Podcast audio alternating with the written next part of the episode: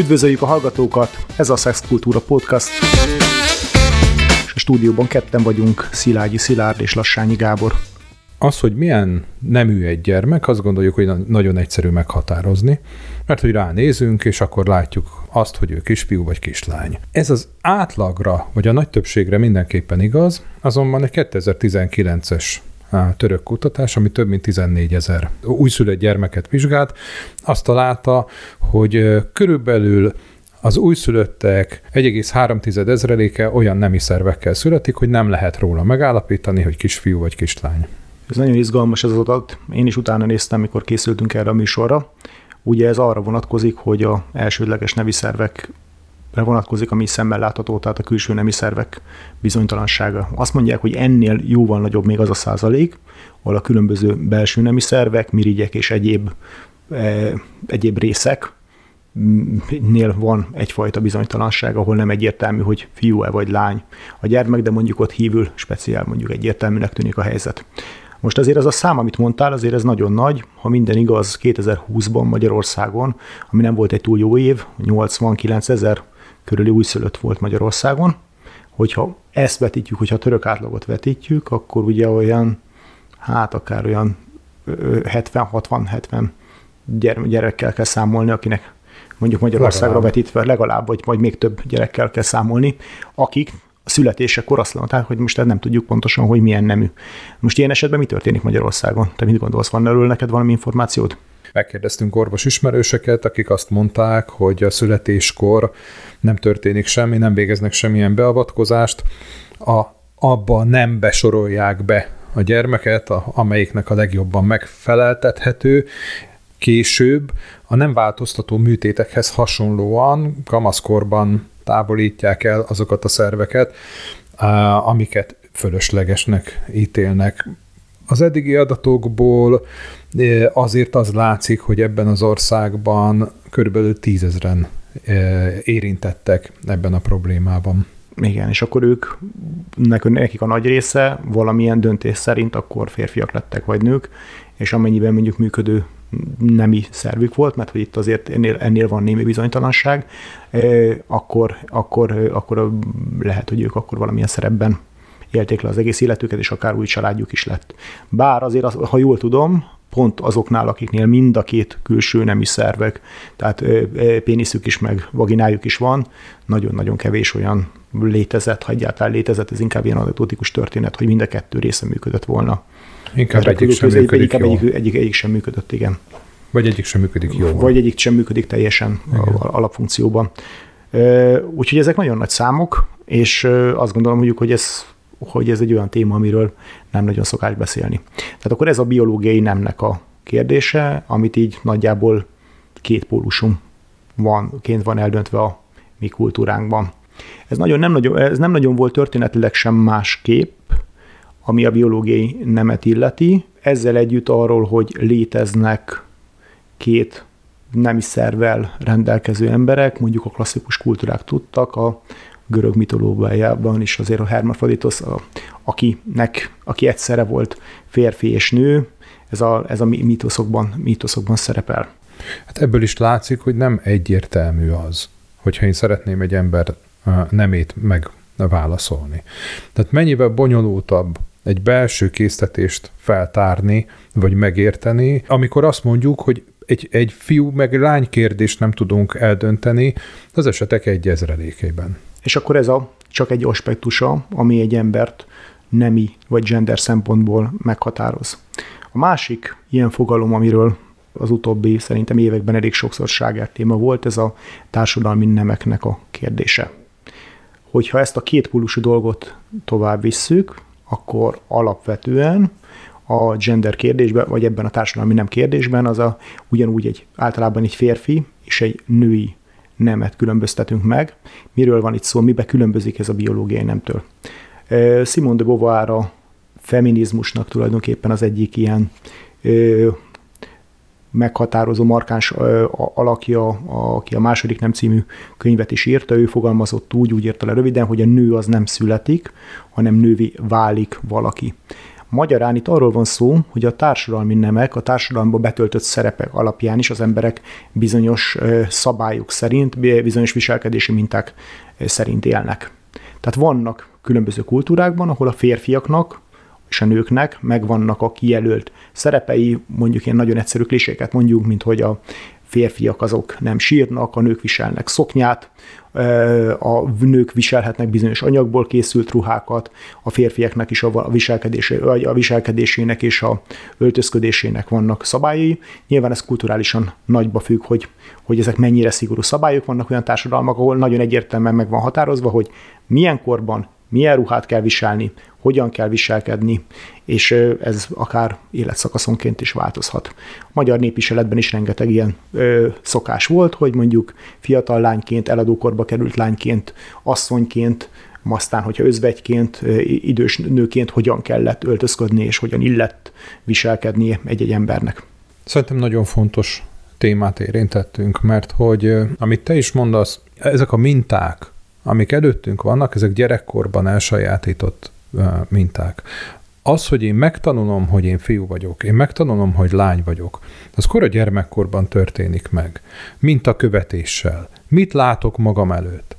Abból válogatom ki azt, ami számomra szimpatikus, amivel tudok azonosulni, és azt viszem tovább. Egy kutatás azt mutatta, hogy nagy, nagy valószínűséggel egy három-négy éves gyerek viselkedéséből be lehet jósolni, hogy ő heteroszexuális irányultságú lesz, vagy homoszexuális irányultság. A mintákat kezdik el követni a gyerekek, és ezért szerintem fontos, hogy keretrendszerekben gondolkozzunk.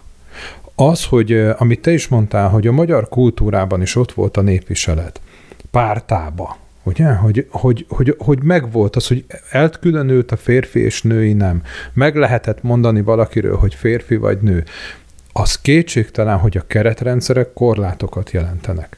És a korlátok bizonyos esetekben, bizonyos embereknél nagyon súlyos következményekhez vezettek. Ha más nem, akkor pont az adás elején említett egy ezrelék nem tudta magát, vagy nem jól tudta magát behelyezni ebbe, és akkor már még csak egy születéskori rendellenességről beszélünk, tehát számukra ezek a keretek károsak voltak. De a társadalom többsége számára ezek a keretek megteremtették a gondolkozásnak azt a rendszerét, amiben én el tudtam helyezni magam, így szerencsés esetben jelentős többség komfortosan érezte magát ebben a keretrendszerben. Igen, ez egy nagyon izgalmas kérdés, hogy egyébként ez így társadalmilag mennyire jelentett így a többség számára komfortos ö, keretet, vagy egy bizonyos tartható keretet.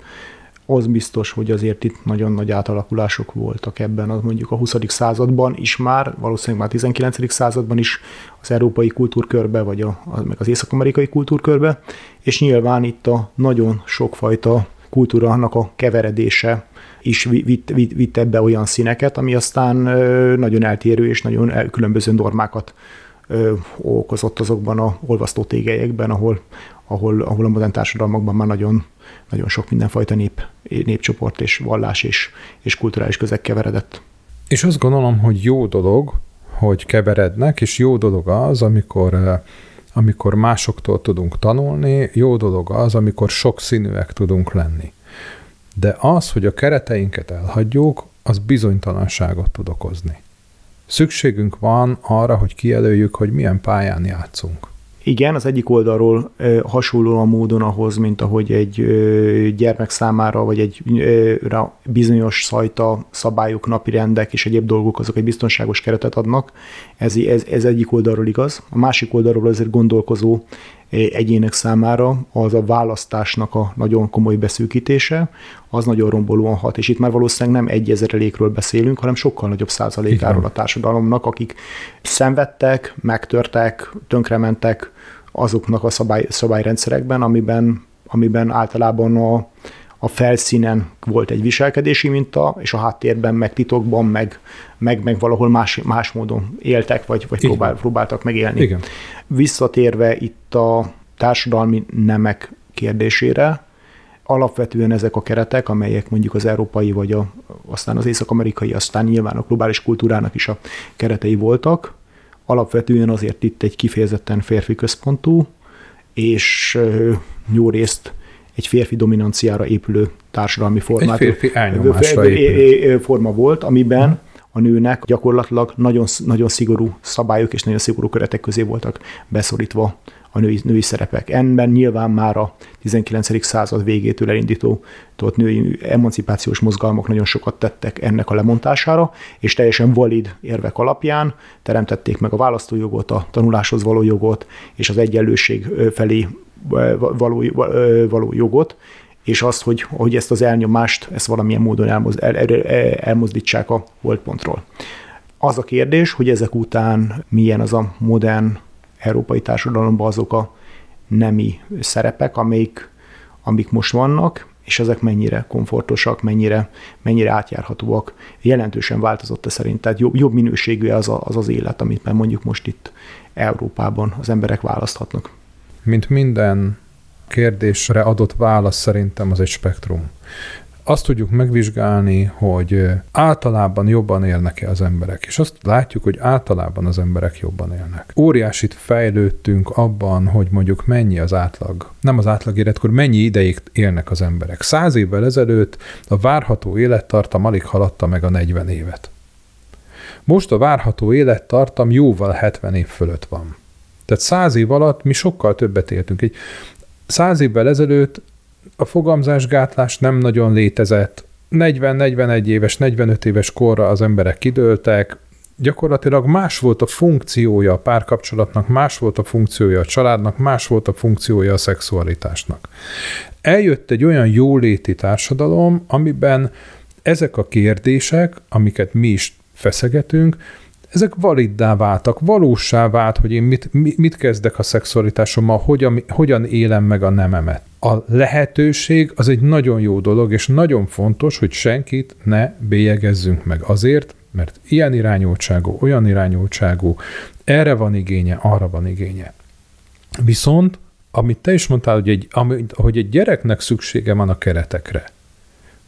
Én azt gondolom, hogy a stabilitásunkhoz szükség van keretekre, olyan keretekre, amiknek az áthágása ebből a szempontból semmiféle retorzióval nem jár. Igen, ez egy nagyon nehéz kérdés. Én azt, azt látom, hogy egyik oldalról a, a lehetőségek annak, hogy nagyon sok lehetősége legyen egy felnőtt embernek arra, hogy öltözködjön, hogy a, hogy a nemi szerepekből valamilyen szinten kitörjön, hogy úgy viselkedjen, olyan életformát folytasson, ami, ami neki komfortos. Én azt gondolom, hogy ennek egy, egy része már megteremtődött, főleg Nyugat-Európában.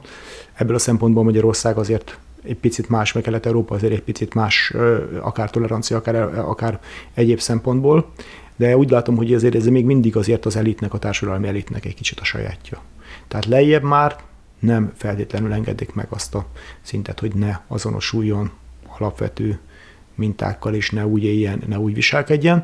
Azzal együtt is, hogy azért valószínűleg a falusi kultúrában is azért voltak olyanok, akiket mondjuk akkor is különcnek, és egy kicsit furcsának, vagy egy kicsit másnak tekintettek, és ettől függetlenül hol néha gúnyolták, hol néha valamilyen módon megtalálták a szerepüket egy, mondjuk egy falusi társadalomban, akár már a tizenkilencedik században azok az emberek, akik nem pontosan illeszkedtek ezekbe a szerepekbe. De hogyha ezt a társadalmi nemét vesszük, azért erre látunk mintákat néprajzból és történeti forrásokból, hogy azért itt nagyon sokszor szük, gazdasági szükségszerűségek alakították át, hogy valaki férfiként vagy nőként éljen. Balkánnal kapcsolatosan olvastam, hogy balkáni területeken voltak időszakok, amikor nőknek vagy lány, lánygyerekeket fiú ruhába öltöztettek, fiúként neveltek, mert egyszerűen szükség volt annak a családnak még további férfi munkaerőre, és valakik akár egész életüket egyfajta ilyen férfi szerepben kellett, hogy éljenek, és ez gazdaság, ennek elsősorban gazdasági ö, okai voltak. Erre valószínűleg Magyarországon is voltak példák, még hogyha ezt egy ritka különlegességnek is ö, tekintik. Úgyhogy ö, Magyarországon én azt gondolom, hogy, hogy ez továbbra is valamilyen szinten a társadalomnak a felső rétegeinek van teljesen szabad választása ebben, alul azért valószínűleg sokkal komolyabb retorziók érik, hogyha valaki nagyon más akar lenni, vagy nagyon el akart érni ettől a, ettől a normától. Nem is vagyok benne biztos, hogy retorzió éri, hanem hogy nem, nem feltétlenül jelenik meg igényként. Uh-huh. Tehát nem lát ilyen mintát. Mint mondtam, a, a szexualitásunk tanult. az, hogy a, a mi milyen szerepeket tanulunk el gyerekkorunkban, azt válogatjuk az alapján, hogy mit tartok én számomra jónak, követendőnek, mi az, amivel tudok azonosulni. Ezt egészen kicsi gyor, gyerekkorban eltanuljuk. Egy olyan közösségben, ahol a mai napig is több százezren élnek egyik napról a másikra, ahol a megélhetés a fő szempont, ott, ott ezeknek a, hogy a kérdéseknek nem feltétlenül van relevanciája. Uh-huh. És akkor van egy olyan terület ennek a dolognak, ennek a különböző nemeknek és biológiai, társadalmi és egyéb nemeknek, amire a mostanában előszeretettel tértek vissza különböző, különböző fórumokon, mégpedig ez a transz kérdés.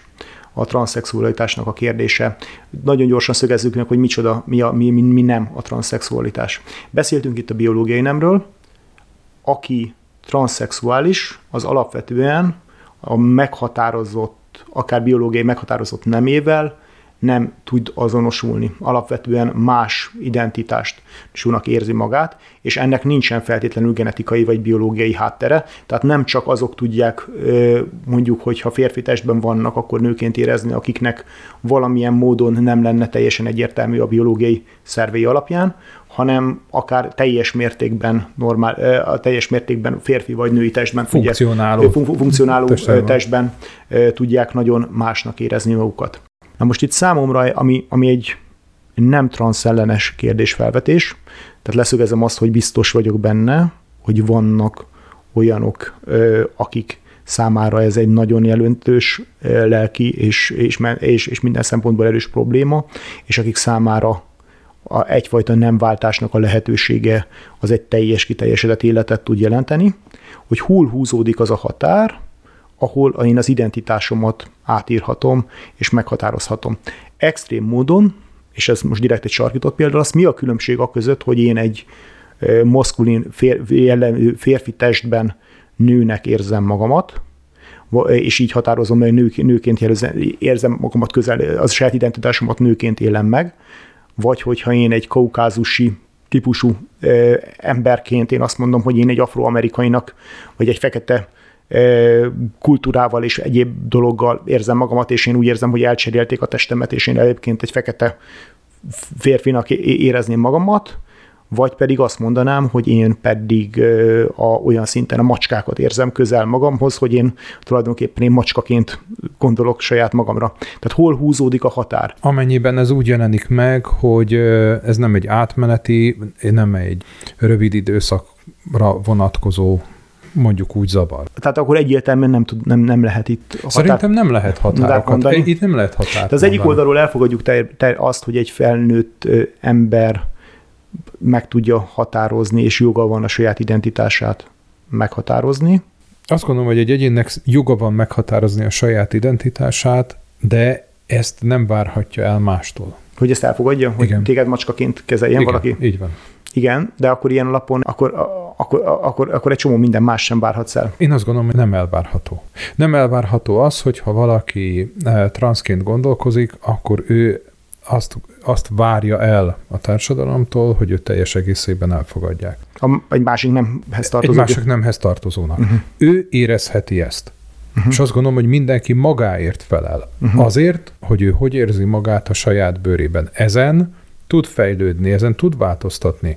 Az, hogy a környezete miképpen reagál erre, azon nem tud változtatni. Értem, csak mit lehet környezete számára kötelezővé tenni? Én azt gondolom, hogy azt kötelezővé tenni, hogy mindent elfogadjunk, az egy nagyon szélsőséges álláspont. Mint ahogy az, mint ahogy az is nagyon szélsőséges álláspont lenne, hogy valakinek megtiltsunk bizonyos nem, más számára nem káros vagy agresszív viselkedést. Ez így van. És akkor a határ itt tulajdonképpen ott van, hogy valamilyen típusú tolerancia. Egy valamilyen típusú tolerancia, és a tolerancia az elsősorban azt gondolom, hogy arra vonatkozik, hogy igen, megteheti. És igen, kötelezővé nem tehető az, hogy én, vagy bárki más ezt egyébként elfogadja. Jó, de az elfogadás alatt mit értesz? A társadalomnak van egy része, amelyik ezt nem tudja elfogadni, és az elfogadást nem tudjuk szabályozni, az elfogadást azt nem tudjuk előírni. Az elfogadás helyett akkor inkább azt definiáljuk, hogy ezért nem érheti őt káros megkülönböztetés. Igen, igen, illetve nem érheti semmilyen fajta... Semmilyen fajta retorzió, a, megkülönböztetés. Ez Ez előírható. Az, hogy elfogadásra kerüljön, az nem. Úgyhogy beszélgettünk most először a biológiai nemről, aztán a társadalmi nemekről, egy picit a transz kérdést is érintettük, ami azt gondolom, hogy egy nagyon, nagyon, nagyon sok szempontból érinthető terület. Még a transz kérdésnek van egy pici része, amit szintén szoktak keverni itt a transzvesztitizmussal. Tehát sokszor a transzvesztitizmus szokás egy kicsit keverni a transzszexualitással. Itt alapvetően arról van szó, hogy valaki a másik nemre jellemző öltözködési és viselkedési mintákat veszi föl. És alapvetően ez inkább egy szexuális fétishez közelít. Vannak természetesen olyan transzszexuálisok, akik a, főleg, hogyha nem műtötték magukat, akkor a, már, egy, már egy korai szakaszában ebben a formában élik meg egy picit, vagy tudják az identitásukat megélni, de teljesen függetlenül egy teljesen hetero vagy homo, vagy egyéb szexuális orientációjú ember is, Aki, aki, aki egyáltalán nem transz, transznemű, nem érzi magát transzneműnek, is lehet ez egyfajta fétise. És akkor a harmadik ilyen nagy kör, tehát a, a biológiai és a társadalmi nemek mellett, ez a szexuális identitásnak a kérdése. Ami azt gondolom, hogy ez egy, megint egy nagyon egyszerűnek tűnő fogalom, ami azért azért nagyon sok felé lehet bontani. Az egyik dolog, amiről már többször beszéltünk itt a különböző adásainkban, az, az, a, ki, az a nagy bontás, amit itt alapvetően hetero és homoszexualitásnak szokás nevezni, hogy valaki a ellentétes nemhez, tehát vonzódik, vagy pedig a, vagy pedig a saját nemihez vonzódik. Hát azért azt nagyon jól tudjuk, hogy ennél sokkal szélesebb a skála, a klasszikus, még a negyvenes években megállapított Kinsey skálát ismerjük, ahonnak az egyik végén volt a homoszexuális, a teljes mértékben homoszexuális, a másik végén a, a teljes mértékben heteroszexuális ö, ö, orientációi emberek, és a kettő között volt ugye a biszexuális, aki mind a két nemhez nagyjából egyformán vonzódott. Azért ezek a modellek azért azóta egy picit finomodtak, sokkal inkább azt mondják, hogy ez inkább egy spektrum, ahol mindenki nagyjából elhelyezkedik, és akár élet, bizonyos életszakaszokban ezek változhatnak. Amit már a korábbi adásunkban is leszögeztük, hogy mindaz a fajta viselkedés, amit az embernél itt a szexuális orientációban megjelenik, ez teljes mértékben megtalálható az állatvilágban is, az emberi rokonságban, és itt főleg itt a bonobókról beszéltünk az egyik korábbi adásban, ahol ugyanúgy létezik homoszexuális viselkedés, ugyanúgy létezik heteroszexuális viselkedés, mint az embernél, de ez még számos más állatfajnál is van, úgyhogy ez egy teljes mértékben természetes viselkedésnek tekinthető mind a kettő. A kettő között lévő biszexualitással kapcsolatosan vannak, vannak, akik egy kicsit vitatták ennek az identitásnak a, a valódiságát, az, hogy valaki ugyanannyira vonzódjon mind a két nemhez, ezt sokan, sokan vitatták, és vannak még másfajta identitások, amik egy picit szélesebbé teszik ezt a spektrumot. Van ez a fogalom, amit már behoztál, ez a pánszexualitás fogalma, ami alapvetően azt jelenti, hogy valaki na, mind a saját neméhez, mind a ellen, másik nemhez, vagy akár a kettő között, vagy egyéb, egyéb nemekhez, vagy akár ö, transzszexuálisokhoz is tud vonzódni, és ott alapvetően nem a szexualitása az illetőnek az a, az a meghatározót, amihez ő vonzódik, hanem inkább az emberi tényezőhöz. Tehát mindegy, hogy milyen a neme, konkrét ember, annak az egész komplex személyisége az, ami vonzalmat ébreszt benne, és ott másodlagos, hogy egyébként milyen nemű az illető. Aztán vannak még egyéb, egyéb fogalmak, amiket itt a szexuális orientációra használnák.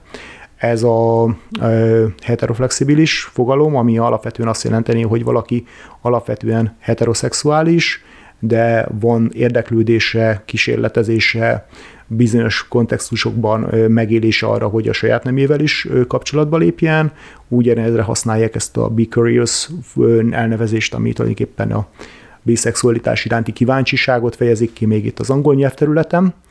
És hát van még egy fogalom, amitről már szerintem érdemes lesz egy külön adást csinálni, ez az aszexualitás, ahol vagy nincsen semmilyen fajta szexuális késztetés valakibe, vagy nagyon nem irányul alapvetően emberre ez a fajta szexuális késztetés, amit, ami, ami egy, külön, egy, egy külön izgalmas témája itt a szexuális orientációnak.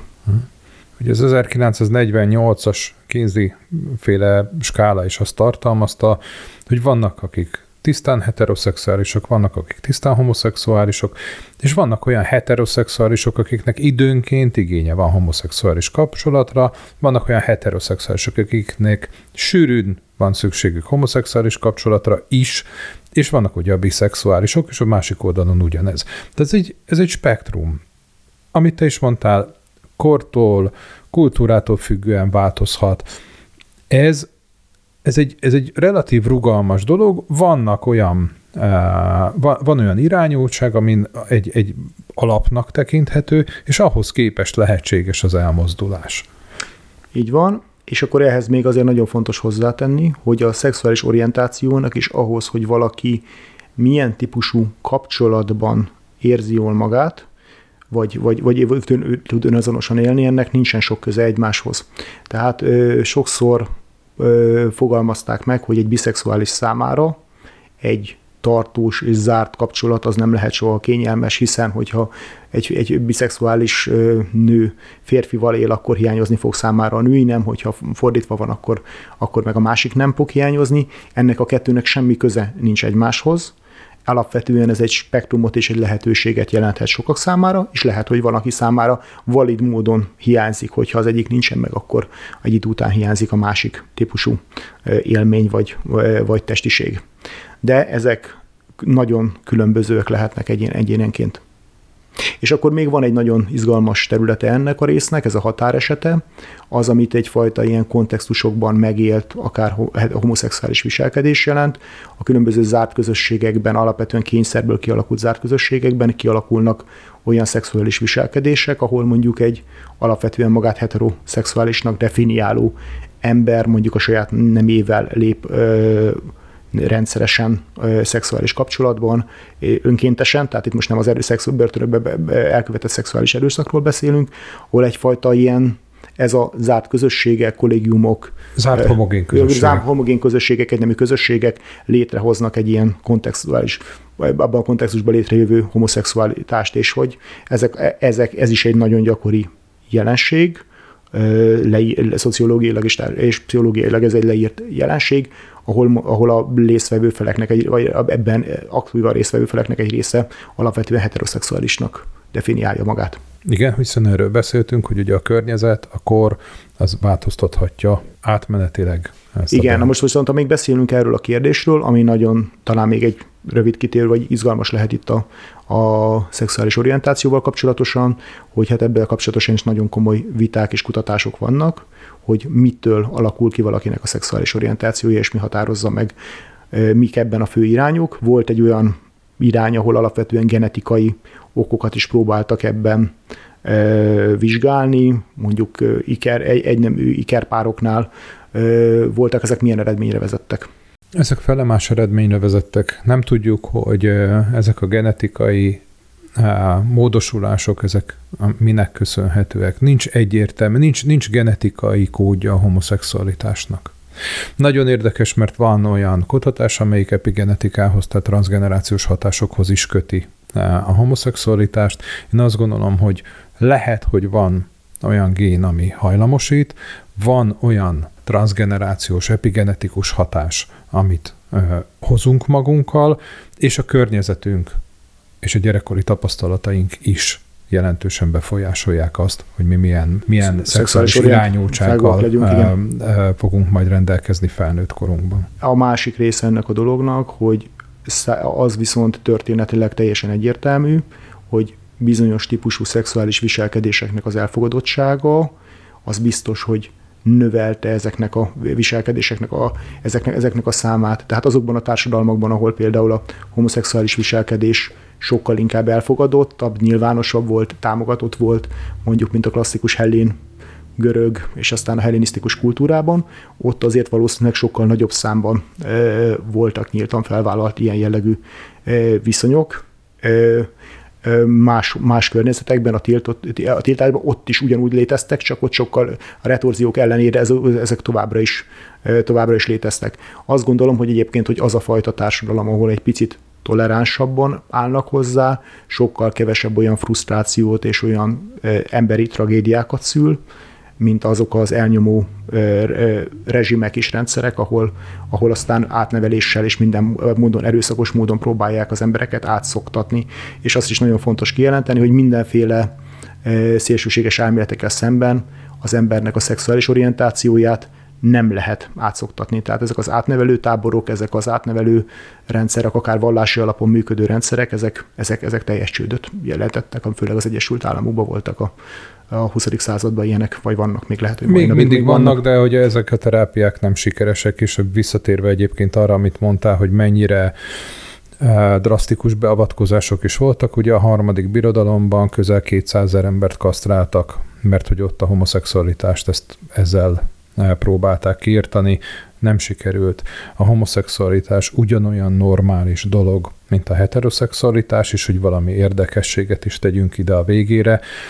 Két évvel ezelőtt a német katolikus püspöki konferencia kiadta azt az állásfoglalást, hogy a homoszexualitás és a heteroszexualitás ugyanolyan normális. És akkor összefoglalva nem csak ezek az orientációk, és nem csak ezek a viselkedések, hanem ezen a spektrumon a legkülönbözőbb típusú orientációk azok mind valósak, és hogyha ezeket az emberek meg tudják szabadon, felnőtten, konszenzuális módon élni, az valószínűleg elégedettebb és, és kiegyensúlyozottabb társadalmat teremt.